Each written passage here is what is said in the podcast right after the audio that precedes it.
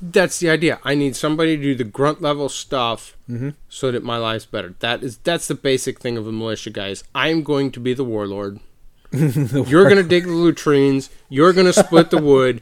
I'm going to eat the steak because it's my property. And when the bad guys come, you die first. I will send you out first. I- That is the mindset. yeah, you're gonna you're gonna do. I, I- I, ca- uh, I can fully recognize that mindset because I see it every night Uh-huh. that I turn on the news, yeah, you're gonna which do is the no more midnight anymore shift. because I can't deal with that mindset. I do not want to deal with the U.S. government, Mm-hmm. the Ukrainian government, the Russian government, or any of them. I cannot deal with them anymore. But we've always been at war with Russia. Right. Or, or- wait, was it Greek Ukraine? I've always been at war with my own soul, but Right. they switch it yeah, to keep me distracted. Mm-hmm.